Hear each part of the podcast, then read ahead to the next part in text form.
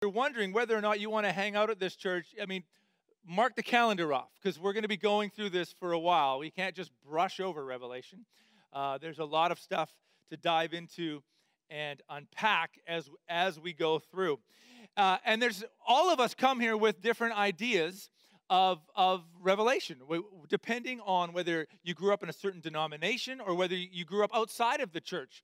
You may have different ideas of what you think revelation is about, and it's there's so many things going on. But just as a bit of an experiment, uh, let me throw this out to you. When you hear the word beast, what do you think? And you can call these out. What do you think of when you hear the word beast? A beast of burden, like a donkey, okay? Yeah? Strength. Oh, yeah, that's good. I didn't see that one coming. Strength, yeah, good. Scary. Scary beast, yeah. 666. You're diving right in. Don't get ahead of us. Chapter 13, I believe. Let's wait. Let's wait. Scary creature, animals, maybe. Well, if, if you were in my house on a Saturday morning watching soccer and you saw an amazing goal, my son or I might yell out, What a beast! What a beast! Now, when you think of the word goat, what do you think of? Greatest, you're so hip, Andrea. I mean, Michael Jordan, the ultimate GOAT, greatest of all time. Now, in my in my logic, I think you can only label one person a GOAT. You can't call other people GOATs. There can only be one GOAT, greatest of all time. Otherwise, it's lost all meaning. But that would be, I mean, to, to think of a goat as, as a creature with four legs and horns, I mean, that's so 10 years ago. Now, goat has a whole different meaning. And in our home, when someone says goat, the, the first thing that comes to mind is not a little cre- like a creature at a petting zoo. You think of a, a gifted athlete. So, in order in, in our house, it, just in our home, to translate what the word beast means or what the word goat means, you need to know a little bit about our family and the context that that language is being used in. Today, we're going to do some more groundwork. Uh, we started some groundwork two weeks ago, and, and what I've titled these two first uh, messages is Reading Revelation Responsibly. As I mentioned a few weeks ago, most of us, whether we grew up in the church or outside of the church, we come with presuppositions, we come with decisions already in our mind of what certain things mean. And uh, we did a handful of kind of clarifying a few weeks ago uh, things about what, what kind of book Revelation is. The revelation of John, ultimately a revelation of Jesus Christ. What is apocalyptic literature? We usually associate the word apocalypse with zombie, zombie apocalypse. And therefore, the word apocalypse has lost all meaning. The word apocalypse just means an unveiling, something that always was, but we're going to rip the top off so you can see it.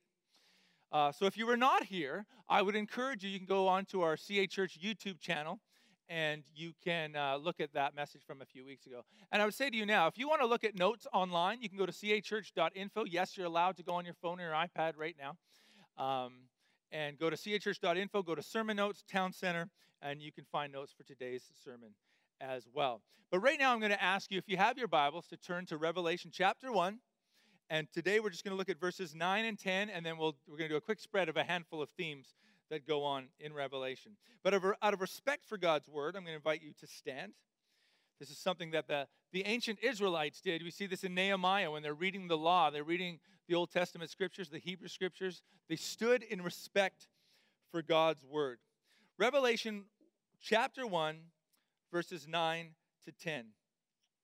The Apostle John writes this He says, I, John, am your, he's writing to churches, churches who are going through difficulty. I, John, am your brother and your partner in suffering. That word suffering literally is the word tribulation. And in God's uh, and in God's kingdom and in the patient endurance to which Jesus calls us. I was exiled to the island of Patmos for preaching the word of God and for my testimony about Jesus. It was the Lord's day, and I was worshiping in the Spirit. Suddenly, I heard behind me a loud voice like a trumpet blast.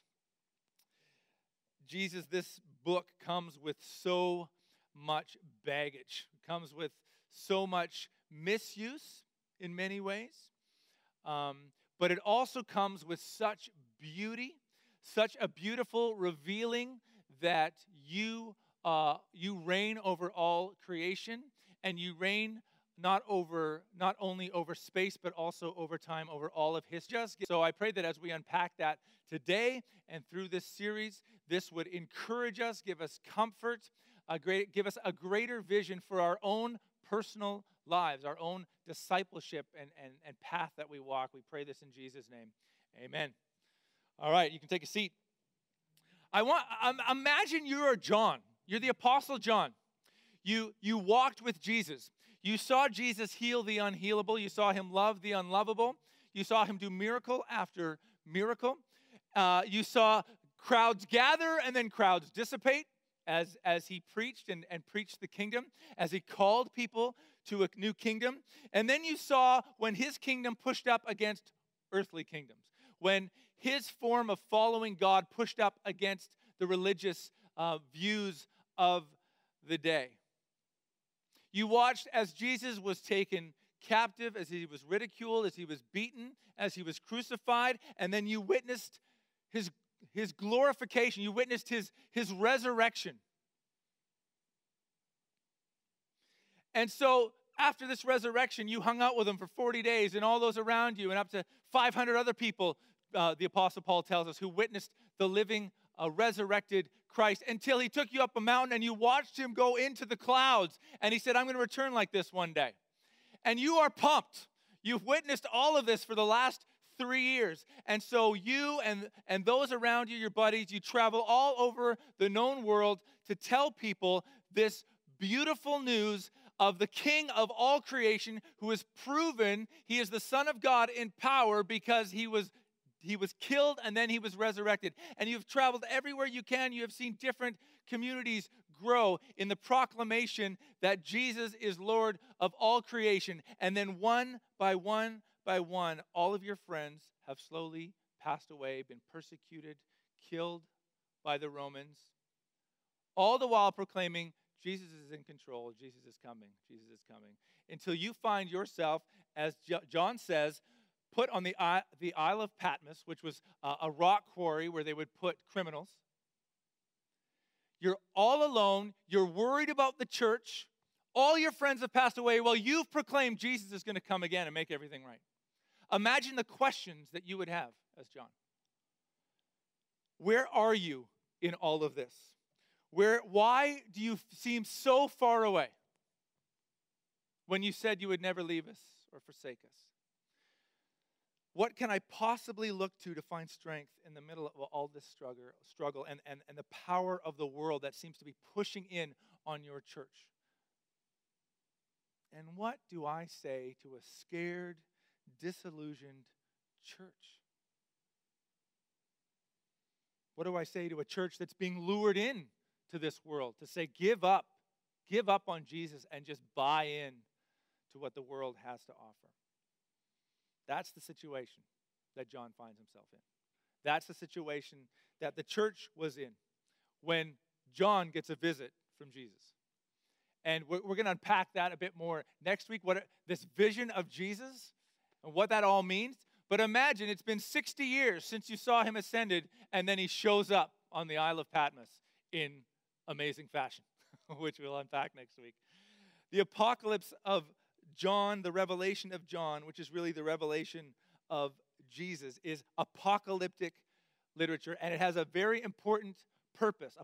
Apocalyptic literature has a very important uh, a story to tell and that and, and, and gift to give. Its aim is to tell us that things are bigger than they seem. Things are not only as they seem, they are much bigger than they seem. There is more than just the now, there is more than just the here. And so in Revelation, there are many things to gaze upon. There are many things to draw our eyes here and there, as we will see, but they should never draw our eyes away from the Lamb. The Lamb is always the center. Michael Gorman, a great New Testament theologian, says this. Do we have that quote up there? Says Revelation is not about the Antichrist, but about the living Christ. It's not about a rapture out of this world, but about faithful discipleship in this world. That is, like every other New Testament book, Revelation is about Jesus Christ. We can't get our eyes off that. And so the aim of Revelation first is, is comfort to, to a church with questions, a church calling out, like, like we hear throughout Revelation, please come, please come, please come, quickly come. We hear this over and over. In the middle of that call is, the, is Revelation is meant to bring comfort. Uh, G.K. Beale says this. He says, The goal of Revelation the goal of Revelation is to bring encouragement to believers of all ages that God is working out his purposes, even in the midst of tragedy, suffering, and apparent satanic domination, and even in the midst of COVID. Comfort, comfort to my people. But this is something else that, that is the aim of Revelation, and this is important. Its call and its aim is resistance. Resistance. Many historians and theologians argue that Revelations is what they call resistance literature. It's like propaganda. We always think of the word propaganda as a negative. It's not always negative, but it's push it is pushing a kind of resistance. Don't bow to the world. Don't bow to the world. Don't bow to Rome.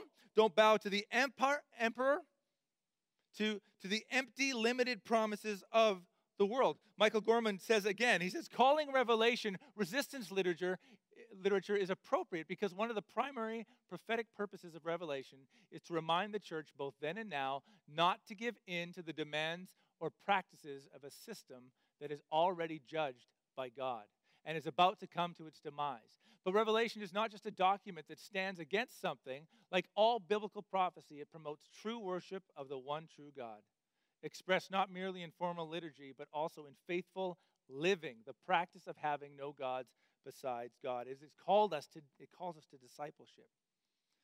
And what we'll see as we go through Revelation, it, Revelation is a constant taking back of titles that belong only to God. King of Kings, Lord of Lords, the one who sits on the throne. Every page in Revelation is full of it. Taking back titles that Rome has said belong to them. Taking back titles that the emperor has said belong to them. And so Revelation is political resistance literature. Following Babylon, which is what Christians were calling Rome at the end of the first century. Following Babylon and its rulers who sit on a temporary throne, giving in to the temptations and wealth she offers leads to a destructive end. But following the Lamb who sits on the eternal throne at the center of all things leads to life. And I can't wait to unpack that image of worship around the throne. It's so beautiful. But the call is to not give in to the world empires. Now, to, to open the eyes of, of all who, who hear and read in search of comfort and power to resist, Revelation uses several tools. And these tools are beautiful tools, but they're not the kinds of tools we find in other literature. They're not the kind of tools we find in history and in typical pastoral letters. They're more like the kind of tools we find in poetry. The Roman world was full of tools that they used to push their agenda, to let you know they were in control. Every city was stamped on every street corner with symbolism. Symbols like statues of the emperors or the gods or an, an eagle. The statue wasn't really the emperor, and the gods weren't supposed to really be the, the gods, although it came very close. The eagle wasn't really Rome, they were symbols to represent the power and the influence of Rome. And so Revelation is a push back against that. We're going to find some new symbols, and we're going to push back against us. So symbolism is using one thing to represent or stand for something else. Symbols are non literal images reflecting true realities. Now, one helpful example of, of how we ought to look at imagery or symbolism in the apocalypse of John is to look at political cartoons. So I want to show you a cartoon here, a political cartoon, and I want you to take 30 seconds to just look at it and analyze it before you even say anything. So go ahead and show that picture and take in some of the different things that you see here.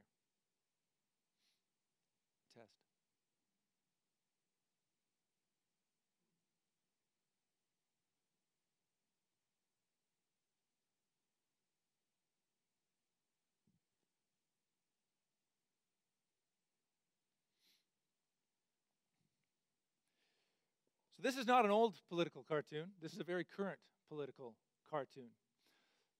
So does someone want to take a shot at what you some of the things maybe that we're seeing in this this picture? In this cartoon? Hong Kong? How do we know it's Hong Kong? The flag. Tell me about the flag. What do you know about the flag? Not a lot. Okay. It's red. It's red, shows its association with mainland China. This is the exact same colored red. Does anyone know what the image is on the flag?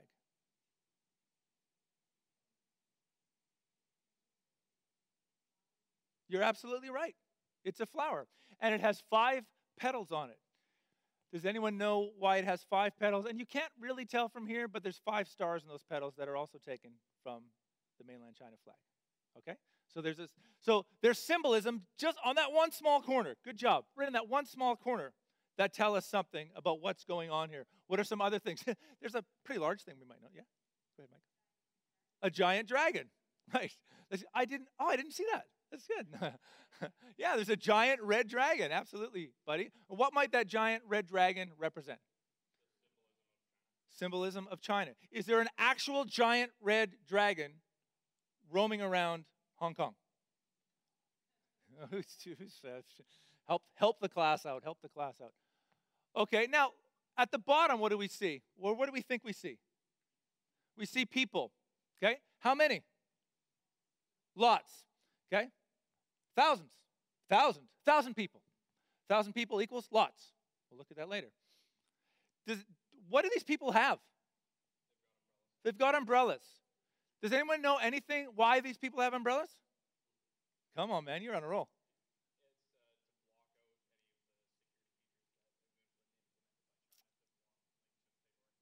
Right, right.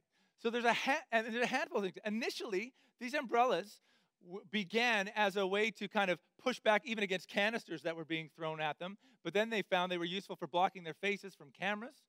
Um, and they became kind of, kind of a symbolism of of the, uh, the protests that were going on in Hong Kong. Um, one, one, one writer says this the umbrella has been transformed from a normal everyday object to a symbol of defiance, a symbol of resistance, self autonomy, and individualism. Now, this is happening on the world stage right now, okay? Yet, even us in the world right now have to, unpa- have to know something about the world, and I didn't even know about the umbrella thing until two weeks ago. That was new to me. I live in 2020. Okay, so let's look at, at, I've got one more here for you. This one might be a little bit easier to, to interpret. I mean, who wants to take a shot? Michael. Right, right, the election. So we have we have the, the elephant representing the Republicans, the Democrats represented by a beast of burden, by a, by a donkey. Now, imagine if this was put into poetical language two beasts standing on their hind legs one an elephant, one a beast of burden, a donkey, taller than a great white palace, struggling with tug of war. What does tug of war mean? War with a rope Think of the symbolism used in colors. Stars that all mean something, draped in red, white, and blue. Having a great battle. Imagine 2,000 years from now, someone trying to dissect both of these pictures. They would have to know some context, but they also tell a powerful picture in both cases. A picture that's far more powerful if it's just written out like a letter. Far more, goes right past our mind, goes into our heart. That's part of what Revelation is doing. But, the, but imagine the kinds of conclusions we would come to without context. A great dragon over a city of the white flower with the five stars. I mean, that sounds like revolution, revelation. Come on and maybe like revolution. There, but there would need to be some unpacking. Uh, in, in, in, in both of these, there needs to be unpacking of, of numbers. There needs to be unpacking of colors. There needs to be unpacking of, of images. And that's all true in Revelation as well. So, first of all, I'm going to go through kind of a, a checklist of some of this kind of equals this, this kind of equals this. It's not everything in Revelation, but it's a good starting point. If you're not on the notes now on online, um, at church.info. You can find them there later on today too, but all of this will be on there as well. So, some of the popular numbers in Revelation three, and we see this in, in, in chapter 1, verses 4 to 3, but it, it usually has to do with divinity or false divinity, someone trying to fake divinity. So in, in verse 4 of chapter 1, this letter is from John to the seven churches in the province of Asia. We'll get to seven in a second. Grace and peace to you from the one who is, the one who was, and the one who is still to come from the sevenfold Spirit before his throne. We'll get to seven in a second. Four usually refers to the fullness of creation. The earth was thought to have four corners. The cre- four creatures are meant to represent all of creation. In Revelation 4 6 to 8, um, they, they were meant to represent all of creation worshiping their creator. Revelation 7 1, we see four angels taking care of the entire earth because it took four, one to be on each corner of the earth uh, Revelation 7 1. Then I saw four angels standing at the four corners of the earth, holding back the four winds so they did not blow on the earth or the sea or even on any tree. When we see the number seven, we need to thought, and most of us are familiar with this because it's all throughout Scripture, is the idea of perfection or fullness. We have the seven churches in chapters two to three, which we'll be walking through in January. Uh, the sevenfold Spirit, which was just in verse 4, means the fullness of God's Spirit, the perfect, full Spirit of God. We'll talk about seven seals, seven bulls, seven trumpets, seven eyes, seven horns. There's a lot of sevens in here. Six, on the other hand, is imperfection and false divinity. It's like, eh, it seems like there's something, but something's a little off. It's what's been known as the number of the beast. Right, Tony? Yeah. In Revelation 13 18. When we hear the number 12 or multiples of 12, it's a full representation of those who follow and belong to God or belong to the Lamb. When we talk about the elders, we talk about the 144,000, all those kinds of things. The lab- now, this is the hard part is that the label of days or weeks or years are not as important when it comes to numbers. It's more the symbolism of what those numbers mean. That's we'll have to keep that in mind. When we hear the word thousand, it's not necessarily an exact number, it's a large number or an uncountable number. Much like we would have said, thousand people holding umbrellas. Well, we don't we didn't go like this, but it was a large number. Revelation 5:11 says, "Then I looked again and I heard the voice of thousands and millions of angels around the throne and of the living beast, beings and the elders." The binding of the dragon in Revelation 20, uh, uh, Revelation 22 to 7, and the reign of Christ is a thousand years. In, in apocalyptic literature, a thousand means a lot of years, maybe uncountable. And there'll be more of that as we as we touch and as we, we go through that. But usually numbers that are used in Revelation are not numbers you can check off, like, oh, we've done that one, we've done that one. That's not usually how numbers are used in apocalyptic literature. So we need to respect that as we interpret it. The second thing that is used is colors. Man, Revelation is just exploding with colors. We talked about the throne and the rainbow colors in the song that we just sang. So here's, here's some of the, the colors that, that pop up in Revelation. White on, on the, the, the, the hair of the Son of Man's hair in, in 114. White usually represents victory or, or resurrection or purity.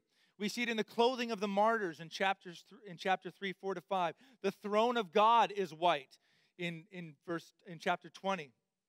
When we see the word red, we think violence and, and power and, and blood. Think of the, the horse of judgment, which is red. Purple, decadence and power and overdoing it. And we see this with the, the tempting woman, I'm going to call her because there's children present. The tempting woman in Revelation 17. You can read it later. Black represents death and disaster. Pale green, the, the, the, the, one of the horsemen is just pale green represents death. They all have meaning. like the color of the American flag, like the amount of stars on the American flag, the amount of stripes, the, the stars on the flower of the flag of Hong Kong. So we pay attention to the numbers, we pay attention to the colors, but we also need to pay attention big time. that sounded so theological. We got to pay attention big time to the Old Testament references. The Old Testament references. Scholars estimate that there are as many as 278 out of 404 verses in Revelation contain references to the Old Testament. Three quarters of the verses refer to Old Testament. There are over 500 allusions to Old Testament texts. 500. That's more than all of Paul's letters put together. So, looking just at the first chapter, just at the first chapter of Revelation, Revelation 1 5 points to Psalm 89 27, talking about the ruler of all the kings of the earth, ruler of all the nations. Revelation 1 6 points to Exodus 19 6 and the kingdom of priests.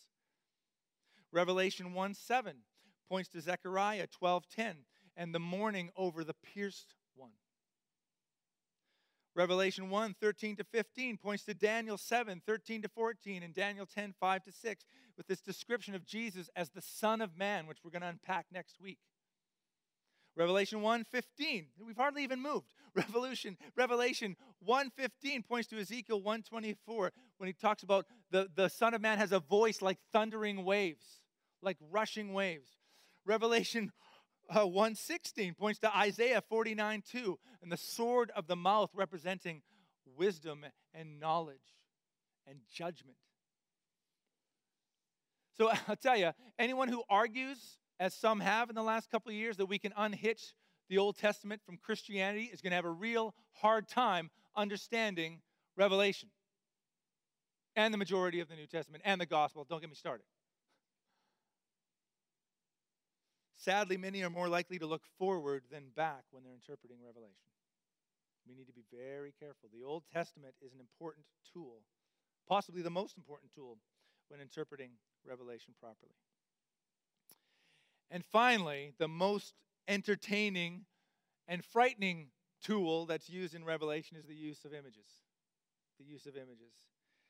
Again, here's a, here's a, a short bit of references for some of the, the bigger images that are used in Revelation. And we'll touch on all of these and many more over the next couple months.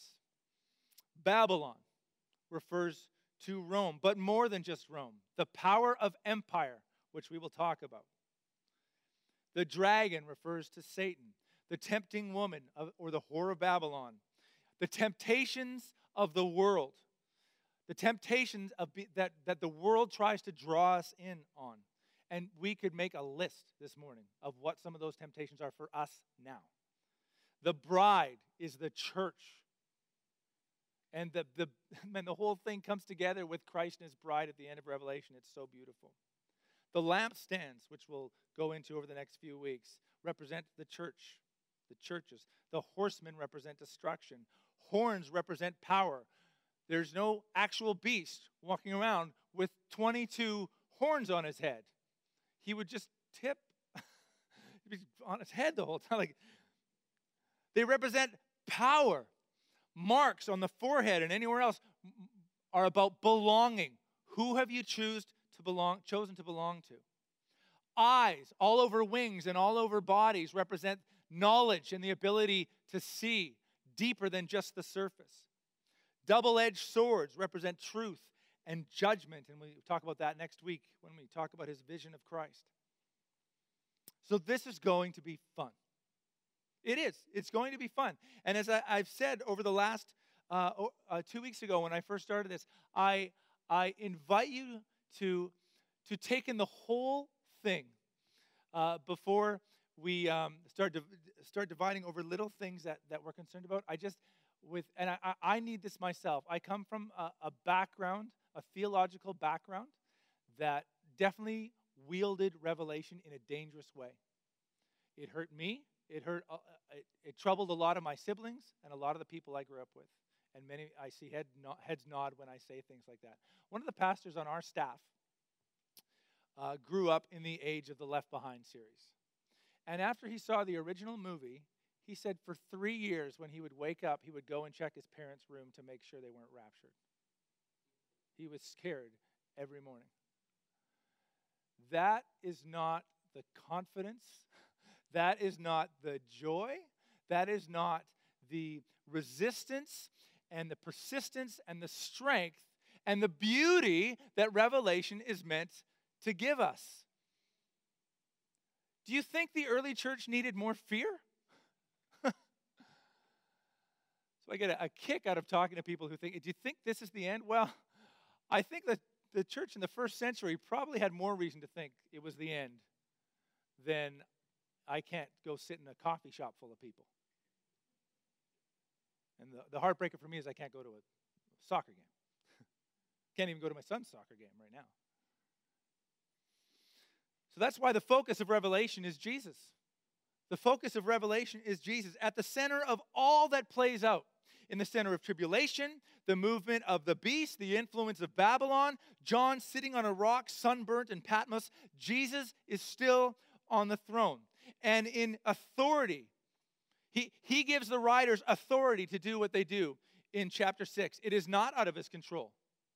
They don't, nothing gets to happen. We will see this in chapter 6. Nothing gets to happen without the Lamb's approval and without his permission. Everything comes back to Jesus. Chapter 7, all the nations, I'm just going to give a, a quick jump through of, of the focus on the Lamb. Chapter 7, and this is how our lives ought to be. Uh, all the nations of the world congregate. And where are they? They're at the throne. Revelation 7:10. And they were shouting with a great roar, salvation comes from our God who sits on the throne and from the Lamb who, who in all of creation has the power and the right to open the seals on the scrolls and to allow history to unfold. Revelation 4 2. Instantly I was in the Spirit, and I saw a throne in the heaven and someone sitting on it. Verse 5 From the throne came flashes of lightning and the rumble of thunder, and in front of the throne were seven torches with burning flames. This is the sevenfold Spirit of God. Verse 10 The 24 elders fall down and worship the one sitting on the throne, the one who lives forever and ever. And they lay their crowns before the throne. And they say, You are worthy, O Lord our God, to receive glory and honor and power. 3. For you created all things, and they exist because you created what you pleased. Chapter 5, verse 13. And then I heard every creature in heaven and on earth and under the earth and in the sea, they sang, Blessing and honor and glory and power belong to the one sitting on the throne and to the Lamb forever and ever. Revelation 7 11. And all the angels were standing around the throne and around the elders and the four living beings, and they fell before the throne with their face to the ground and worshiped God. 21. I heard a loud shout from the throne saying, Look, God's home is now among his people. He will live with them, and they will be his people, and God himself will be with them. He will wipe away every tear from their eyes. Jesus, quickly come. And there will be no more death. Jesus, quickly come. Or sorrow, or crying, or pain. Jesus, quickly come. All these things are gone forever. And the one sitting on the throne said, Look, I am making everything new. And then he said to me, Write this down, for what I tell you is trustworthy and true. I propose to you that we are spending too much time wondering and fretting on who's sitting in the Oval Office when what we should be doing is contemplating, worshiping, and animating our lives by the vision of the Lamb on the throne. That is where discipleship comes from. That's where we get our marching orders. It isn't a program we follow or a book we read or the right version of predestination or whatever. It comes from getting our eyes firmly focused and transfixed on the throne where the Lamb is firmly seated. That's where our discipleship comes from. It's all about how will we live in light of the fact that things are not as they, as they seem, that things are bigger than they seem. How will we view elections? How will we view world conflicts? How will we view pressure from our culture to bow to public opinion on matters of moral conviction? When we see the destiny of those who follow the Lamb and those who follow the beast. When we live in light of the fact that things are bigger than they seem, fear will be less of a motivating factor in our lives. which will make room for compassion and mercy and love and service, even in the midst of uncertainty and even with those we firmly disagree with. The one on the throne says, Look, I am making all things new. As his disciples, as a, as a royal priesthood, we are invited to be a part of that here and now, living in the confidence of a larger, unconquerable kingdom of which you and I are citizens. This week, this week, there are going, things are just going to get uglier, okay? Things are just going to get uglier.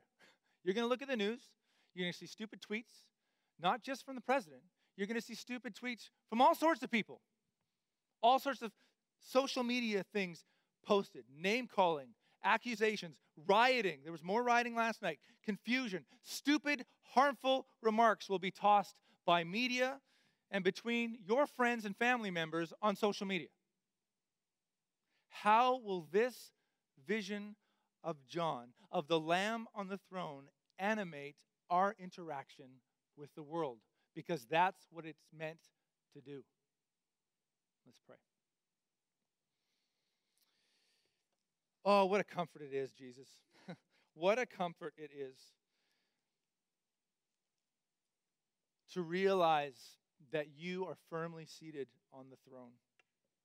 And it's my prayer this morning that that would not just be head knowledge, that that would trickle to our hearts and that would animate our limbs. It would, it would move our tongue to speak words of life and peace and mercy and kindness and forgiveness to those around us, even those we adamantly disagree with. May we not uh, quickly jump to the same level of vitriol and, and poison that others do because we're not cornered, we're not in danger. Our story is set because we place our story firmly in your story. May that have real impact on how we live our lives this week, how we interact with the issues and the troubles, the chaos of the world. And may we this week, may it, may it be our prayer Jesus, quickly come. Jesus, quickly come. Come in your influence in these situations, but come to bring all the wrong things right. Use us for the purposes of your kingdom to draw other, other eyes towards the Lamb on the throne. I pray we would do this as a church, and I pray we would do this as families, and I pray we would do this as individuals in Jesus' name who sits on the throne. Amen. Guys, I'm going to invite you to stand as I leave you with the benediction. Oh, I'm so excited. Have you, have you sensed that? I'm so excited about the series. I really think it's going to do great things for us. Uh, just before I leave you with a benediction, our, our, our hope here is to, uh, to, get, to get us out the front doors so that we can wipe everything down and get things ready for the next group that's coming in at 11:15. And so I will leave that to you and as you're traveling, have your masks on please, that would be great. Let me leave you with these words. This is from the end of the letter from Jude. Now all glory to God because he's the one who deserves it. It's not Domitian, it's not the emperor who is able to keep you from falling away and will bring you with great joy into his glorious presence without a single fault. All glory to him who alone is God, our Savior, through Jesus Christ our Lord. All glory, majesty, power, and authority are his before all time and in the present and beyond all time. Amen. God bless you guys. Have a great week.